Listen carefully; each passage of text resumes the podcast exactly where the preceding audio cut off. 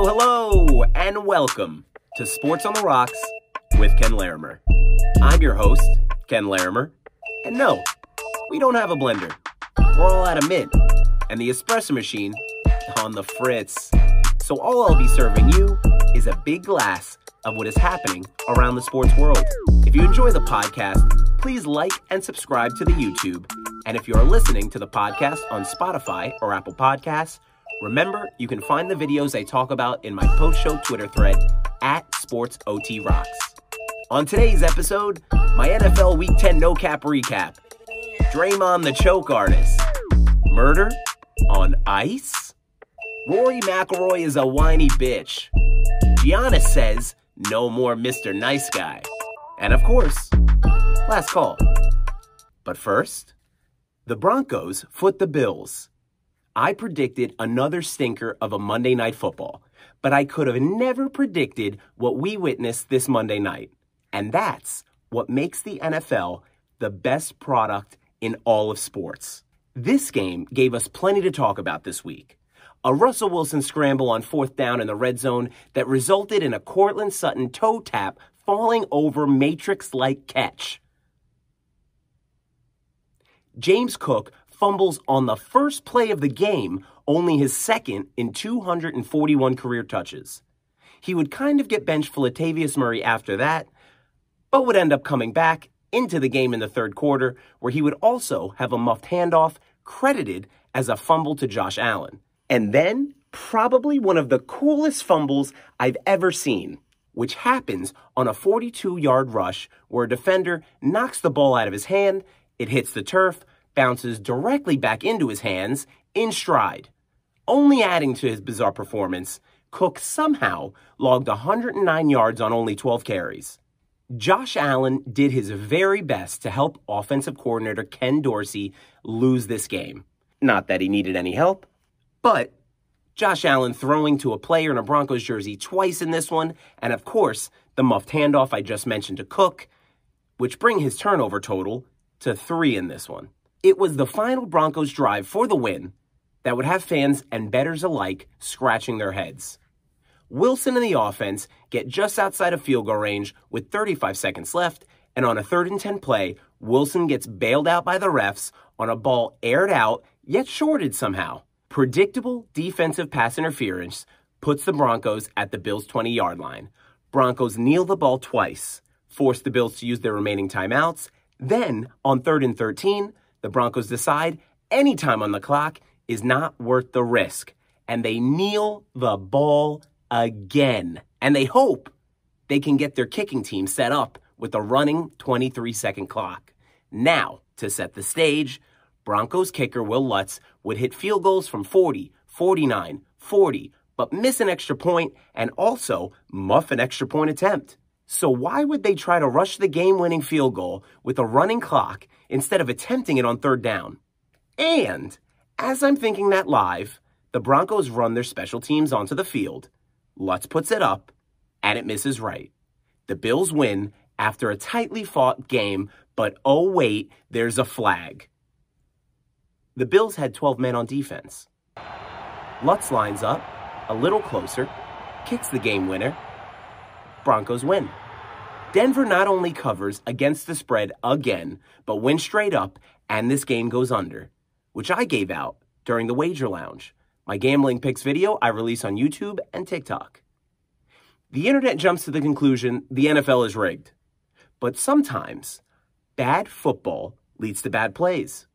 And this Monday Night Football was full of them. The NFL has set the bar so low with these primetime matchups, which I ranted about on this past Monday's A Little Chaser, which you can always find on YouTube and TikTok at SportsOTRocks. But like any toxic relationship, the NFL is sending us two dozen roses at work with the next Monday Night Football matchup, rematch of Super Bowl 57 between the Eagles, who head to Arrowhead to face the Kansas City Chiefs. And I, for one, forgive you, NFL. And now, my NFL Week 10 no cap recap. We start on Thursday Night Football as the Panthers visited Chicago in the Toilet Bowl, a race to the bottom of the league. Though Chicago holds both teams' 2024 draft picks. There would be 12 punts in this game, but it was the third that Panthers return man Ihmir Smith-Marsette would break for a 79 yard touchdown, the first for a Panthers player since 2017. The Amazon broadcast would even throw up the flag graphic in disbelief that it was even possible, but there would be no flags thrown on the play. It would also be the only time the Panthers would see the end zone in this game, as the Bears defense would log three sacks on Bryce Young, but seemingly brought pressure on every down. With Justin Fields still out with a thumb injury, Tyson Bagent would remain at the helm, and to show how much the Bears trust him, they would run the ball 37 times, and D'Onta Foreman would log the only offensive touchdown in the game, along with 80 yards on the ground. Panthers head coach Frank Reich on 4th and 10 would decide a 59 yard field goal by Eddie Piñeiro was their best chance to win and had this to say postgame. I've seen us make 60 yarders in practice. Uh, felt like there was a little bit of a breeze at our back. If you just look at the pure percentages, I think the pure percentage play is to kick it. You know, um, you know, it's uh, it's the, the fourth and ten conversions probably 30 percent conversion, and a 60 yard field goal is higher than that. He was wrong. Bears 16, Panthers 13. An eight and a half hour flight to Frankfurt, Germany later, the NFL early early game would continue to haze new international fans by making them watch subpar football, and even worse, the American kind. Three field goals, a Jonathan Taylor rushing touchdown, and a Mac Jones benching, leading to a Bailey Zappe fake spike interception later, and the best headline from the last international game of the 2023 NFL season would be the cool roof that retracts into the scoreboard. If only we could think of similar technology here in the States where a stadium roof is retractable. Hmm. Maybe someday. Rumors swirled all week that Robert Kraft would fire Belichick if the Pats returned home without a dub. While that remains to be an unanswered question, in my expert opinion, the tank fest for Caleb Williams has begun. The early, early game stateside overall would be a game worthy of a halftime nap. Some people are saying. But if you follow me on Twitter at SportsOTRocks, you would have woken up to a 9 to 1 parlay winner. Colts 19, Pats 6. In the battle of the new age quarterbacks, the Texans and Bengals seem to have found love in a Buckeye place as CJ Stroud and Joe Burrow combined for 703 passing yards. With four minutes left in the fourth quarter, Joe Burrow, trying to make a play to come back from a 27 to 17 deficit, throws a pass to Tyler Boyd in the end zone, but Burrow's jersey blindness continues to come back to haunt him as cornerback Shaquill Griffin comes down with Burrow's second interception on the day. But just three plays later, CJ Stroud, who has all but solidified himself as Rookie of the Year, now trying to make a case he is the NFL's MVP, steps into the pocket and says, Anything you can do, I can do better, and throws a pick of his own.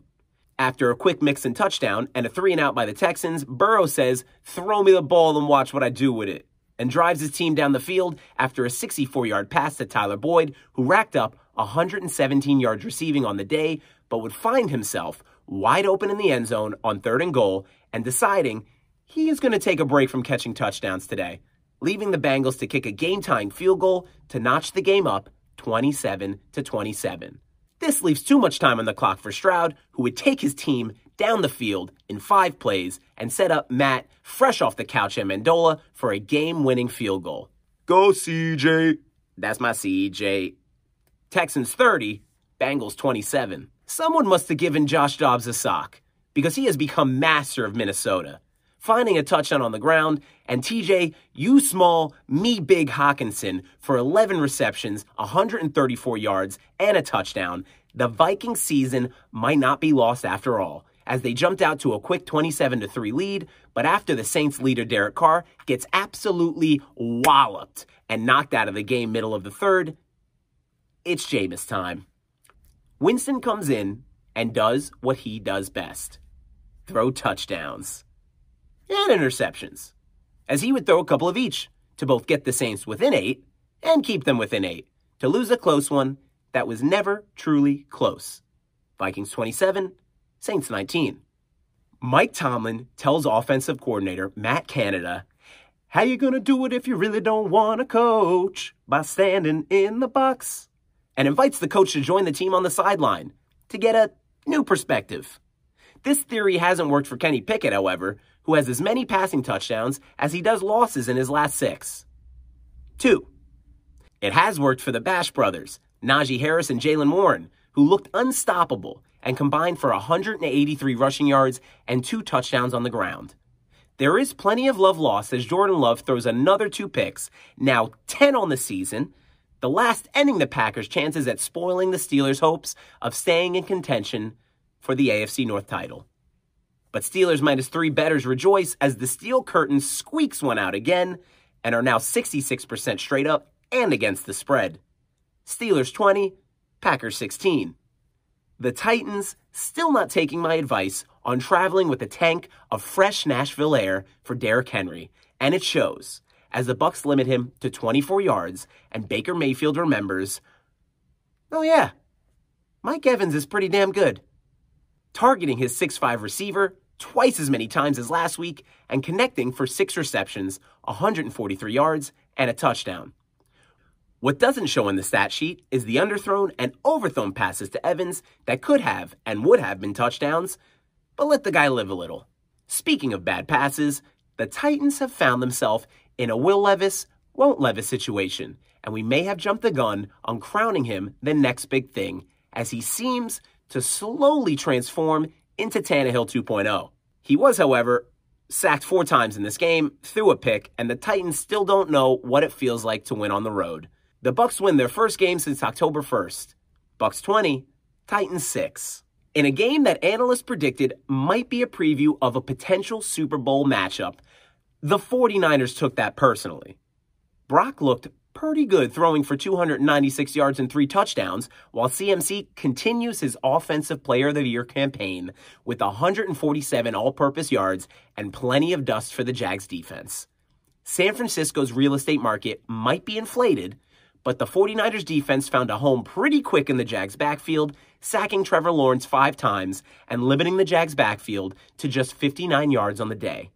To add insult to injury, the 49ers DBs Warner and Hufanga tell Lawrence, Here, son, take my strong hand, as they intercept the QB twice and snag a much needed win out of a bye after dropping three straight. 49ers 34, Jags 3.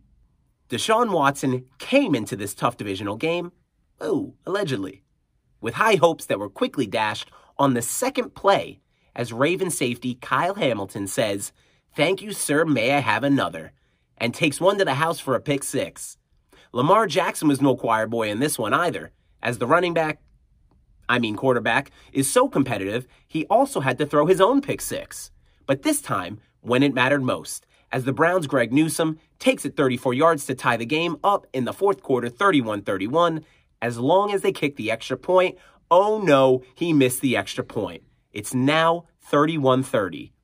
The Ravens have eight minutes to run the clock and control the result of the game, but after six plays, find themselves punting back to the Browns and, like a massage therapist in Houston, confirming an appointment between 2017 and 2021, think to themselves, what's the worst that could happen? 12 plays and the rest of the game clock later, they watched Dustin Hopkins' 40 yard field goal sail through the uprights and Cleveland rocks for maybe the last time as Deshaun Watson announces he will have season ending shoulder surgery, leaving the Browns in QB limbo. Browns 33, Ravens 31. On to the 4 p.m. slate, we start with the Battle of the Birds, where Kyler Murray traded in his gaming headset for a football helmet for the first time since December 12th of last year and quickly reminded us I'm fast as fuck, boy. Still fast as fuck, boy. Murray was elusive and avoided lots of contact, only taking two sacks with this porous Cardinals O line in front of him and getting the ball out of his hands quickly, all thanks to tight end Trey McBride, who collected eight receptions for 131 yards and has Kyler Murray asking, Did we just become best friends? Why it took Falcons head coach Arthur Smith 10 weeks to figure out he should be running their offense through Bijan Robinson, who logged 22 carries for 95 yards and a touchdown. Your guess is as good as mine. Adding to Arthur Smith's incompetence, Taylor Heinicke was limited to 55 yards in the air and 34 on the ground before exiting the game with injury, which gave Desmond Ridder a chance at validation for his recent benching. Ridder would take the Falcons on one of the most uneventful 15 play drives, ending on a fourth and one run up the middle for no gain to keep the score 22 17 Arizona. The Falcons D would end up forcing a punt and give their offense roughly six minutes for a game winning drive that would end with a Ridder rush, but a missed two point conversion that would come back to bite them in the end. Leaving too much time on the clock for Kyler Murray, the Cards would drive right down the field and kick the game winning field goal as time expired. The Cards get their second win of the season. Cardinals 25, Falcons 23. Headed to Dallas, where the Cowboys were favored by the largest NFL spread of the 2023 season, minus 17 and a half. If you are a professional like myself, you may have bet the alt line minus 20 and a half. New tight end Jake Ferguson is a problem at the goal line and would score his third straight touchdown. CeeDee Lamb would be unstoppable and snag an NFL record third game this season with at least 10 receptions and 150 plus yards.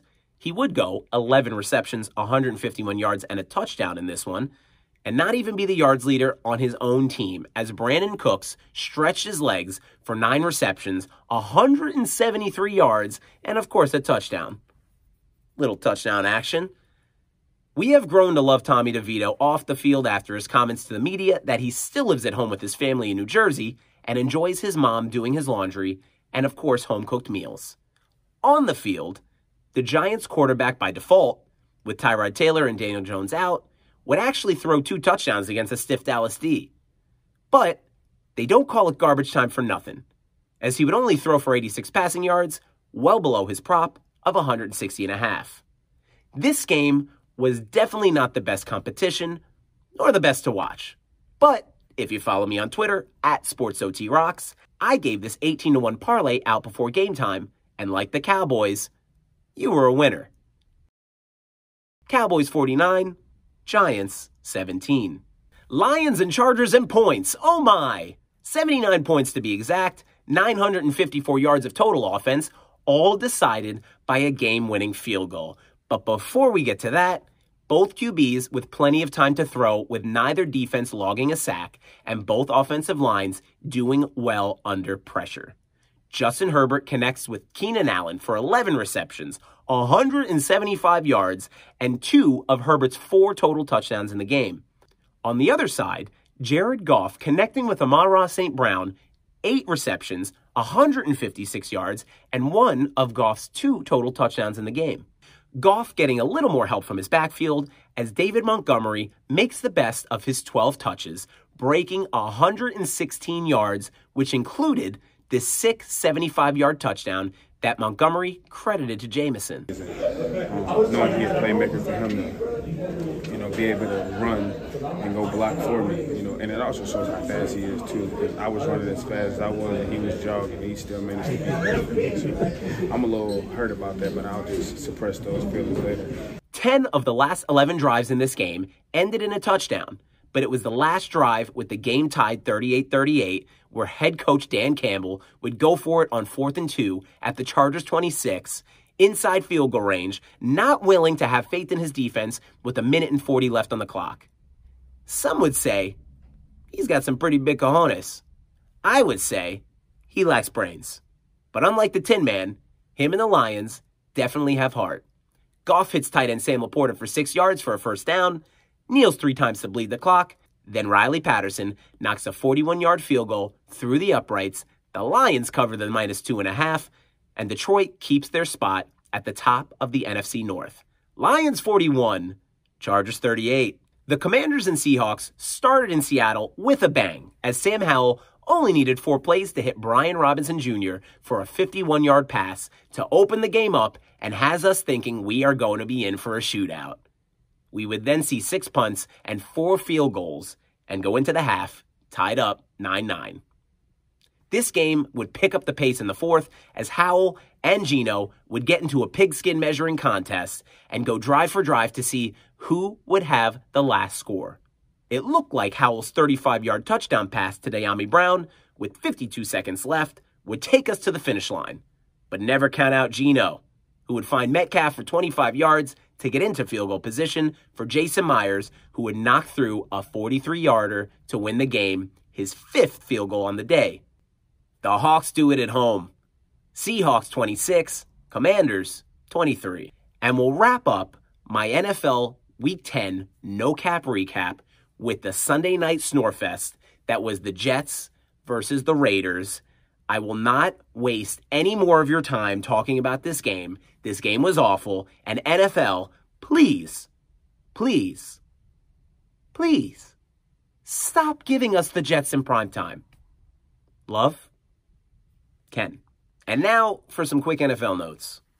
Out of that Panthers Bears game, Justin Fields leaning towards starting pregame was doubtful, still in a lot of pain. Moving on to week 11, they have the Lions. He's listed as questionable, says he wants to play.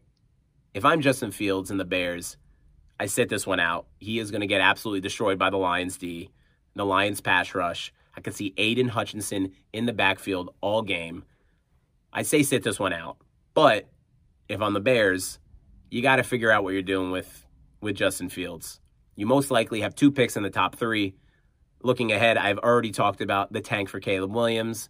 You have Drake Maye coming out as well. The Bears need to figure it out.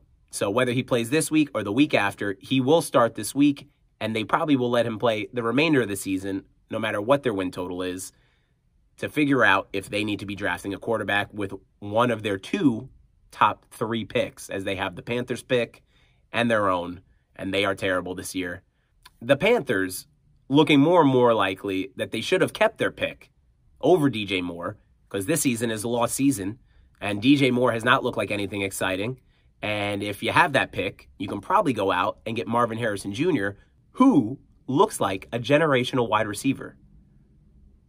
Bryce Young, also last year's number one pick, seems like he's getting a bad shake. The Panthers' O line is awful.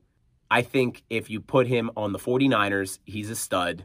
I think you put him anywhere with an offensive line, I think he's a stud.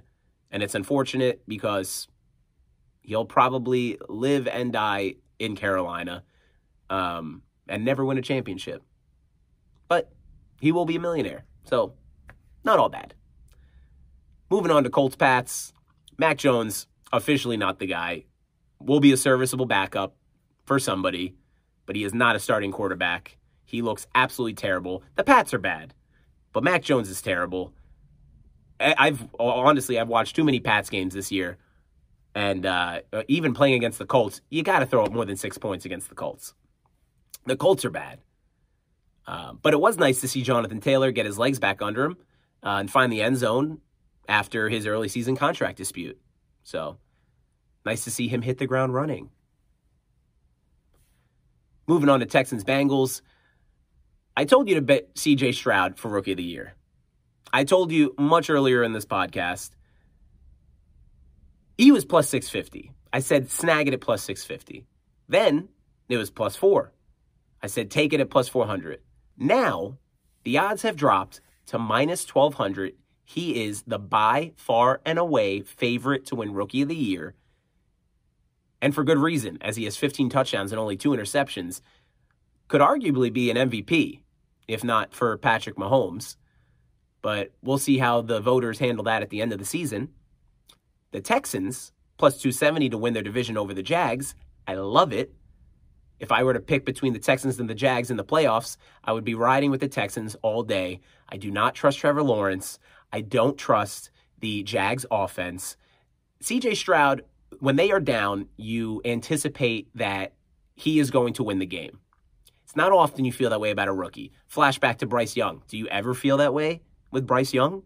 No. The Texans are not much better. So then why does he have 15 touchdowns and two interceptions? Because he's better. And he's your rookie of the year and potentially your MVP. Also, it's nice to see Devin Singletary. Uh, I always think of him as a Bill. Um, he is a Texan and he's healthy. And he got 30 carries in this one, 150 yards, and a touchdown. He was an absolute beast. But CJ Stroud, eh, he's the type of quarterback he can make anybody around him good. Now, obviously, the threat of the run is helpful, but I think the threat of CJ Stroud is helpful to the run. Now, there's been games where uh, Noah Brown or Dalton Schultz or uh, you know even Tank Dell have like 150 plus yard games, and I don't think that's a coincidence. I think C.J. Stroud is good. I think he makes his receivers and offensive playmakers around him better, and that is why Noah Brown in this one has seven receptions for 172 yards, and and every week it's somebody new. It's what great play. It's what great QBs do. Make people around them better. And it's what Joe Burrow does as well, as Ja'Marr Chase might always actually be open, as he had five receptions for 124 yards and a touchdown in this game, as well as Tyler Boyd, who, despite the drops when it counted, nagged eight receptions for 117 yards. This game was closer than it probably should have been, as CJ Stroud turned the ball over three times, but the Texans had a lead almost the entire game and the Bengals are at risk of not making the playoffs in a tight AFC North. But we'll find out more about that this Thursday on Thursday Night Football as the Bengals head to Baltimore and play the Ravens. Finally, our prayers are answered. A good game in prime time. Blessed. Moving on to the Saints at the Vikings. That Dobbs trade looks like it was a good one, huh? Comeback player of the year odds dropped to 650. Damar Hamlin's still the far and away favorite. He finally makes his way onto the field, makes a tackle this week. His odds are minus 250. They were as high as like 16 minus 1600 at the beginning of the season. Um, I think it's you if you die on the football field and you come back and make one tackle, I think that's probably worthy of comeback player of the year. But we'll find out. Depends on how good Dobbs is, I guess. Justin Jefferson looks like he's heading towards starting any week now which is very surprising. I thought with that hammy he'd be done for the year, but I mean, it, it looks like modern medicine is catching up with these injuries because I feel like we have these torn ACLs. Saquon Barkley is the last person I remember uh, tore his ACL, MCL, all the CLs, and he was back by the end of the year after surgery. It was pretty wild. Um, all the news with Aaron Rodgers saying he's going to start by the by the end of this season. He's going to come back and play. Uh, Robert Saleh coming out and saying if he wants to play, he wants to play. Uh, apparently, he tore his MCL. I guess he's better now. I don't know how that works now. Um, I feel like these injuries would be like year, two year injuries. Now they're back within a few weeks or in the same season. It's pretty wild. But I'm excited. Justin Jefferson, looking like he's either going to come back in week 11 or 12, uh, says that he won't start until he's 100% healthy. Um, but that thought flips. You got to think when he sees Josh Dobbs can take them to the playoffs, and the season isn't all lost without Kirk Cousins. Um, but the Saints receivers, they can't stay out of handcuffs this season, which I'll, I'll talk about more on a, a little chaser coming up next week, because um, I would like to talk more in depth about that. But between Olave going 35 over, Thomas in a scuffle with a contractor near his home, Derek Carr might be the problem he might be driving his wide receivers insane with all of his awful passes. But they don't have to worry about that anymore because uh, Derek Carr injured his right shoulder and got a concussion in this last game, and he will most likely be out at least another week. But head coach Dennis Allen still believes he's the starter over Jameis Winston, which is news to anyone watching Saints games. Allen should be fired. If not soon, at least by the end of the year. He is clueless, and the offense has been awful under his watch. He's allowed it to happen. And to be honest, I'm starting the free Kamara petition now. Get him on a winning team. Free Kamara. Free my boy Alvin. But moving on to Packer Steelers, bet alert TJ Watt plus 230 for Defensive Player of the Year. So far, he's notched 10 and a half sacks, an interception, and 30 tackles. He's up against Myles Garrett, who, right now, plus 140, has 11 sacks and 28 tackles.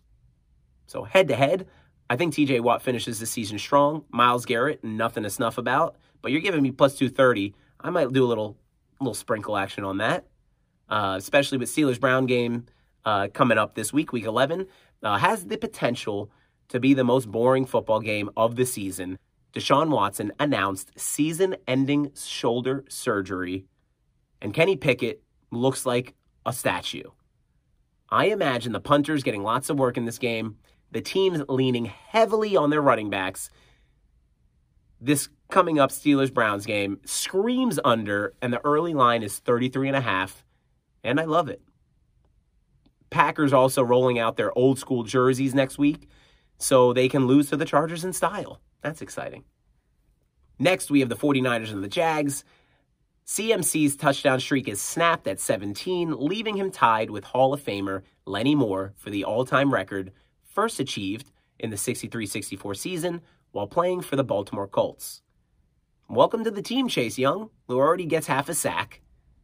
And the Jags feel the pressure early and often. Looking forward, the Titans bring their 0 5 away losing streak into Jacksonville next week, which should be a get right game for the team but then the Jags go into a gauntlet of at Texans, home versus Bengals, at Browns, and home versus Ravens. The 49ers, however, remain my NFC Super Bowl pick.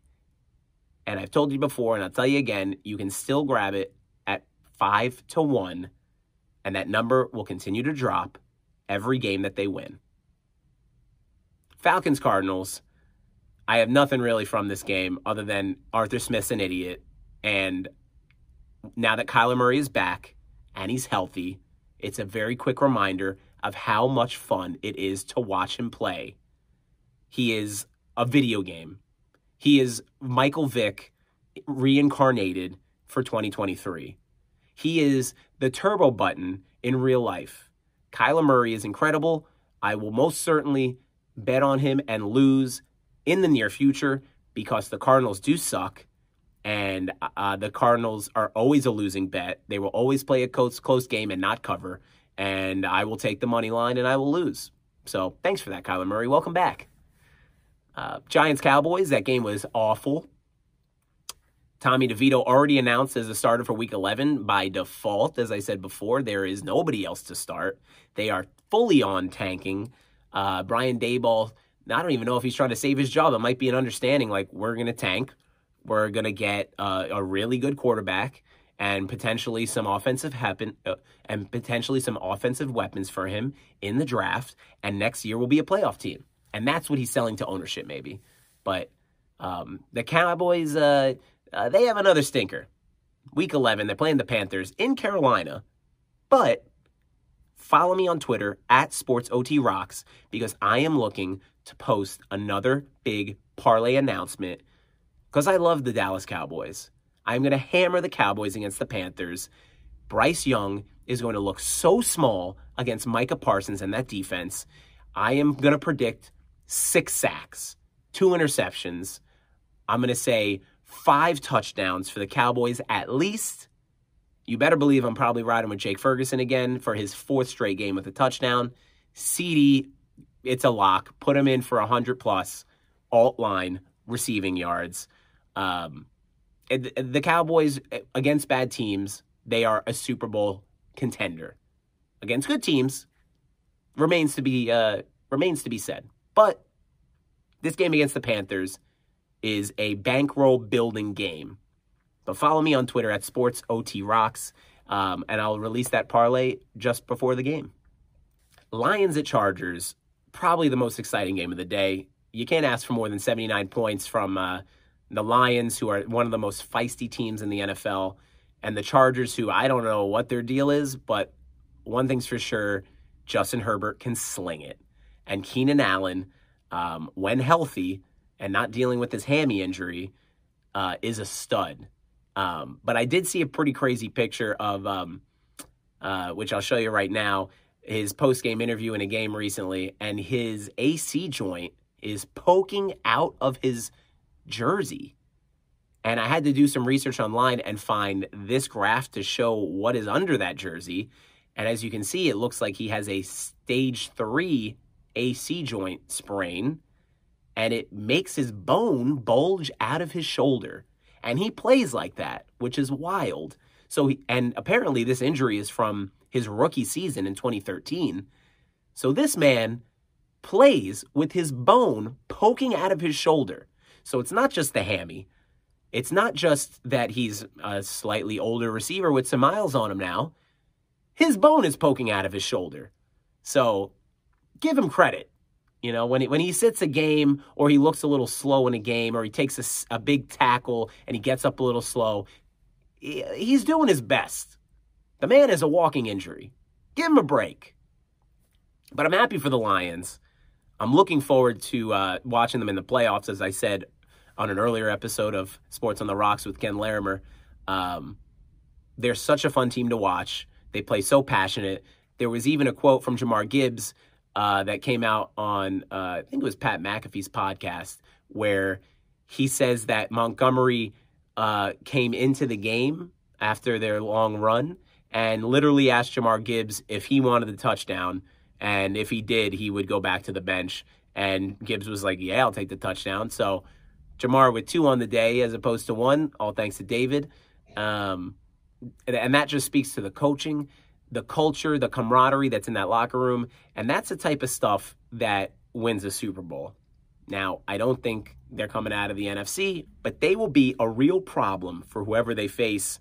And maybe a bounce goes their way, and we see them in the uh, the NFC Championship. Would love to see them in the a- NFC Championship. I think one of my most ideal Super Bowl matchups would be like Lions Dolphins. Dolphins, obviously, but Lions Dolphins. Dan Campbell returning to Miami, where he was the interim coach. Uh, really nothing to prove. I don't think they left on bad blood. He was the interim coach. They needed to hire a coach. He was the guy to get them there. Um, I think he landed in a fine place. I don't. Maybe he has it written on the wall somewhere, like going to prove them wrong. I don't know. But Lions Dolphins, I would love to see that Super Bowl. Would love it. Would love nothing more. And I'm happy for Jared Goff too. Uh, I, have said it before. I think he got an unfair shake in Los Angeles. Um, obviously, the Rams are in a much worse place. Stafford can't stay healthy. Um, and I, I, think when the trade happened, everybody felt bad for Jared Goff. They're like, wow, he went from a Super Bowl contender to the Lions. But who got the last laugh, right? Uh, I really don't have anything on the Commander Seahawks game. It was a fun game to watch. Uh, a, a, trash talk Sam Howell a little bit uh, after his last performance, but I mean, threw three touchdowns in this game. Uh, the Seahawks D is not very good, but I mean, you throw three touchdowns and over 300 yards in an NFL game, you're a starting quarterback. Um, and Geno matched him, obviously, but the Commanders were in this game. I think they have their quarterback in Sam Howell, and now it's time to build around them. Obviously, they had some big trades this season with uh, getting rid of Chase Young and uh, and Montez Sweat, but sometimes you have to get rid of players like that to rebuild your team and rebuilding around Sam Howell and Brian Robinson Jr. and Terry McLaurin uh, is a good start. And I think they'll make some good pickups in the draft. In that hierarchy of the uh, the NFC East, uh, I feel like the Commanders are right there. I don't, I don't know if it, it always plays pretty close. I think that division always plays close. Uh, whoever makes it to the playoffs does not have an, a, a way like 14 wins. They're always around 10 wins uh, nine wins. So if the Commanders can build through the draft, uh, I think they have a bright future ahead, especially with Sam Howell at the helm. And lastly, as much as it dreads me to talk about it, a uh, little bit of Jets Raiders, um, Aidan O'Connell and Zach Wilson, you have my prediction now, will not be starting quarterbacks in the NFL next season. And uh, as I said before, I'm so tired of watching the Jets in prime time. Um, the Raiders, however, with Antonio Pierce as their interim head coach, smoking the cigars after every win now, uh, it, showing just how much they all hated Josh McDaniels and uh, and uh, Garoppolo. Uh, that they're celebrating uh, regular season wins with cigars in the locker room, but good for them. Have fun. I'm never one to to naysay fun. I'm a fun guy. Ooh. But uh yep, but that wraps up my quick NFL game notes. Uh, was a great NFL week. Multiple games ending on field goals, high scoring games, lots of offense in most of the games. Um, but it was a truly exciting NFL Week 10. I was sad to see it go, but looking forward to Week 11. And we'll talk more about it next week on Sports on the Rocks with Ken Larimer. So make sure to tune in next Wednesday. But for now, I take you around the sports world. Hello. Free Draymond. By now, if you watch sports in any capacity, you have seen the choke heard round the world.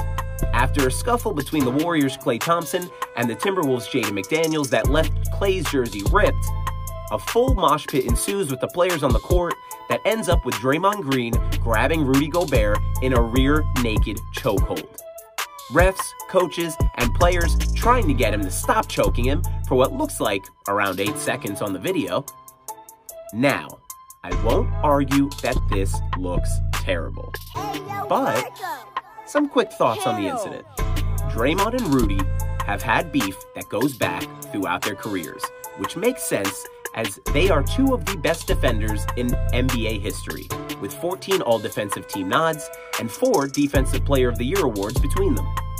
Draymond seems to be protecting his teammate in the video, and even though it seems rash, I'll always support that. Rudy Gobert truly is French, because the man is 7'1, 258, and looked genuinely shocked he was in a physical altercation and did his best deer in headlights impression.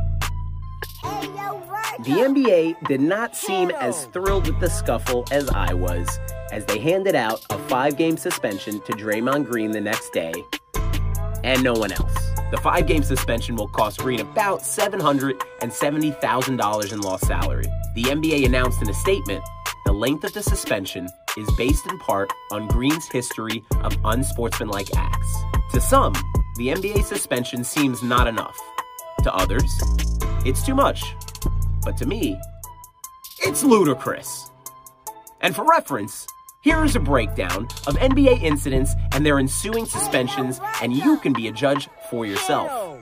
Nikola Jokic basically tackling Markieff Morris, who experienced whiplash concussion symptoms and missed the next four plus months of play. One game. Grayson Allen grabbing Alex Caruso's wrist and throwing him to the ground on a fast break, resulting in him breaking his wrist. One game. Dillon Brooks aggressively driving into Gary Payton as he goes up under the basket. Gary Payton breaks his elbow, misses a month of the playoffs. One game. Serge Ibaka grabbing Marquese Chriss by the neck and throwing punches at his head. Three games. Ja Morant shows a gun on social media twice. 25 games. It doesn't make sense. The NBA and its commissioner, Adam Silver, are just handing out suspensions based on vibes. I imagine Adam Silver with the magic conch from SpongeBob SquarePants, and he whispers into the magic conch, Magic conch, how many games should I suspend Draymond Green for? He pulls the string, releases it, and then it answers. Maybe someday. Scuffles like this are what made people, me, fall in love with the NBA in the 90s, or as us old folks say, the glory days. Some of our fondest basketball memories are the Malice at the Palace, MJ and Miller, Shaq and Charles, the Bulls and the Knicks hating each other for years. And we can even go back to October 18th, 1977, when Kareem punched the first overall pick, Kent Benson, in his first NBA game. Kent would be left looking like this. Kareem would break his hand, and there would be no suspension, but only a $5,000 fine, which, adjusted for inflation, is $25,000 today. This whole story just adds fuel to the fire when people accuse the NBA of going soft and everybody just wanting to stand on the three point line and all contact is a foul. I'm tired of Adam Silver weakening the product we watch. I yearn for the NBA of old where physicality was rewarded and not fined. And I think it's time we free Draymond. Murder on ice. Hockey players are finding out that blades are sharp, and all it took was someone losing their life. An arrest was made this week, two weeks after former NHL player Adam Johnson was cut by a skate blade during a collision in a Champions Cup game in Sheffield, England. According to the AP, video of the incident showed Johnson skating with the puck toward the opposing net when Matt Petgrave skated toward Johnson and collided with another player. Petgrave's left skate kicked up as he began to fall, and the blade hit Johnson in the neck. Johnson, unfortunately, would later die in a local hospital, and the South Yorkshire police would launch an investigation into the incident. This past Tuesday, they would arrest Petgrave on suspicion of manslaughter. Now, I don't understand what this investigation could possibly uncover that we don't already know. Unless this story gets even more crazy and there was actually intent behind Johnson's death. But I do feel like this story is straight out of Final Destination. How many times have you watched a hockey game and seen someone get hit with a puck or a stick or just in general getting demolished by a check? It's a brutally violent game, played on sharp blades. The players wear pads and helmets, only some wore face guards or even visors, but no one thought to wear a neck guard? Something so simple that could save a life? Save Adam Johnson's life. It is a very human thing to wait until something bad happens to make a change, but after this incident, some NHL players have begun to wear neck guards during practices and gameplay. NHL general managers met in Toronto to discuss cut resistant equipment and overall protection. And the AHL and the ECHL affiliates and the Western Hockey League announced they would mandate immediately neck protection devices. The NHL announced they cannot initiate any mandates because they have to, of course, negotiate with the Players Association, but they will promote the use amongst the league, and players are free to wear extra protection as they see fit. Again, this story very sad as Adam Johnson lost his life to a freak sporting accident. I hope his family makes it through to the other side of this, but if his death means the prevention of many more deaths, it will not be in vain. Rory McIlroy is a whiny bitch, and his recent comments to the Irish Independent only reaffirm that, as the golfer gave us a little more insight to help us understand what him and Patrick Cantlay's caddy, Joe LaCava, were fighting about on the 18th hole at the Ryder Cup this past September. According to him, he was bothered by the fact when the Americans were putting, he would try to quiet down the rowdy European fans, but when he was putting, he was not extended the same courtesy. Whang! Even mentioning in the interview that he ignored texts and calls from Tiger Woods, who attempted to remedy the spat. LaCava famously began caddying for Tiger in 2011 and was on his bag for the 2019 Masters comeback win. Now, I thought this story was weird when it happened. It seemed like country club activity. Somewhere in Connecticut, there is a similar argument going on, and one of the golfers is yelling, Do you know who my dad is? Rory is one of the best golfers in the world. He is always a fan favorite. He is great for the game of golf, but Rory McIlroy is a whiny bitch. Leave Giannis alone.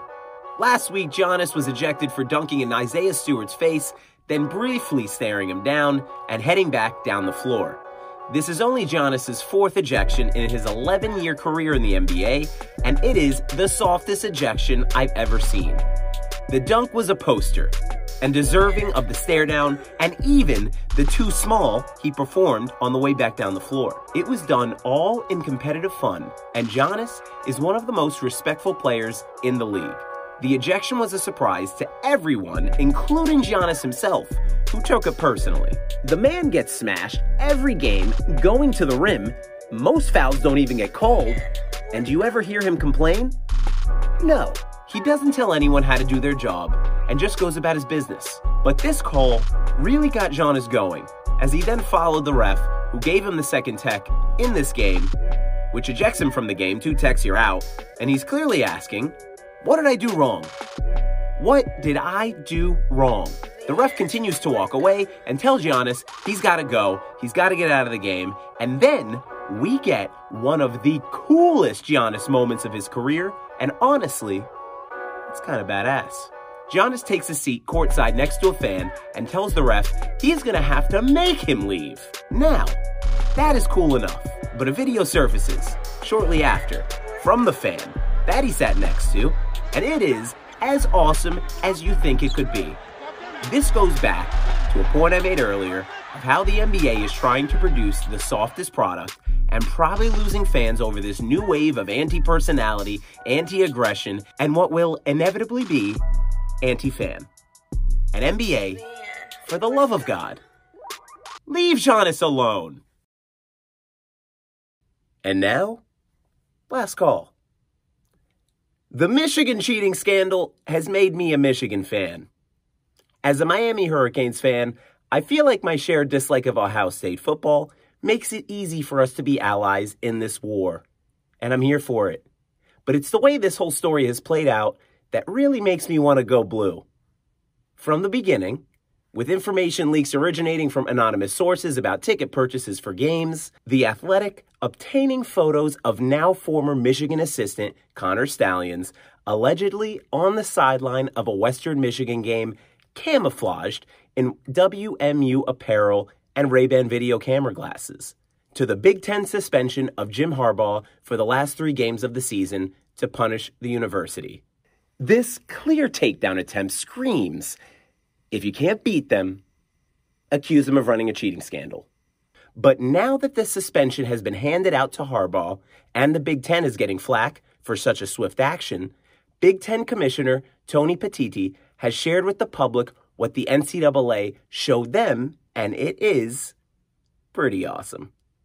Titled The Master Spreadsheet, the evidence included a large detailed chart that included the names of various people assigned to attend past and future football games involving Michigan's opponents, assignments for individuals to attend past and future games involving highly ranked non Big Ten football programs. Notes about whether attendance would be necessary at games based on various win loss scenarios, the 2023 schedules of Michigan's football opponents, color coding to reflect past games attended by individuals and future games in which scouting would be needed, the names of people assigned to cities and certain areas of the country, and monetary costs for scouting some games. So, like just your average scouting stuff. Nothing really weird. More on Michigan scouting consultant Connor Stalions being on the sidelines of games. On October 2nd, 2021, during a game against Wisconsin, Stalions was standing shoulder to shoulder with the university then defensive coordinator. On November 22nd, 2022, in a game at Ohio State, Stalions watched the opposing sideline, then made gestures to the Michigan defense in reaction to the signals being provided to the opposing offense. In the college football semifinal last season, Stalions was standing next to Michigan's defensive coordinator and talking to him while intently watching what was happening on the field and or the TCU sideline. Also, there was lots of other corroborating documents, photos, videos, significant interview recordings, which, according to the Big Ten, confirm the existence of the impermissible scheme. Now, if you hear all this and you think, wow, I can't believe Michigan would do this, they're ruining the sport and they deserve to be punished. You're a loser. And I bet you love a loser team because that's loser talk. Every team in any professional sport looks for any advantage that they can get. And Michigan clearly does it the best. Does that deserve punishment? Eh, maybe. Now, this story does lose me. Just slightly. With the treatment of Harbaugh, like he's some holier than thou martyr being persecuted for something he had no idea what was happening. He's a football sicko from a football sicko family. He for sure knew something was going on, and he for sure pissed somebody off who ratted them out. But what I don't need is interim head coach Sherrone Moore crying after the win at Penn State this past weekend. Oh, that Coach Harbaugh, fucking love you, man. Love the shit out of you, man. This is for you. Looking to the future, the university and Harbaugh currently are awaiting a court hearing Friday where a judge will weigh in on whether to grant a restraining order that would nullify the Big Ten's three game suspension. The ruling will be especially pertinent because Michigan has a shot at their 1,000th win on Saturday when they visit Maryland, then will face Ohio State in Ann Arbor the Saturday after Thanksgiving. I, for one, hope they do keep him suspended. Not because I think Michigan should be punished or I don't approve of the actions Connor Stalions carried out and the football program almost certainly participated in, but because I love drama. Go blue. That wraps up this episode of Sports on the Rocks with Ken Larimer. I was your host, Ken Larimer. If you like the podcast, please like and subscribe to the YouTube. I appreciate it. Not only do I post the podcast on the YouTube, but I also post my weekly gambling content called The Wager Lounge. And I also throw up uh, my quick shot stories called The Little Chaser, which are great to listen to. Um, if you're listening to the podcast on Spotify or Apple Podcasts, subscribe, like, share. Thank you for your ears. And what a great sports week. I'm looking forward to next week. It was great to see you all again. I was uh, had the uh, pretty intense flu for like two weeks, so there was no podcast. But we're back, new format. I'll be dropping some fresh content almost every day, every week. Podcasts new on Wednesdays. The Wager Lounge usually posting for Monday Night Football and Sunday Night Football, as well as a Little Chaser, which is my series with again those quick shot news stories and and current events going around the sports world. But thank you again for listening. Please follow, like, subscribe. If you want to keep up with me outside of the podcast, follow me on Instagram, TikTok, and Twitter at SportsOTRocks. Heading to the weekend, bet responsibly. Thanks for listening. I'll see you on the podcast next Wednesday. I'll see you on the Wager Lounge Sunday night. And don't forget to tip your bartenders. See you later.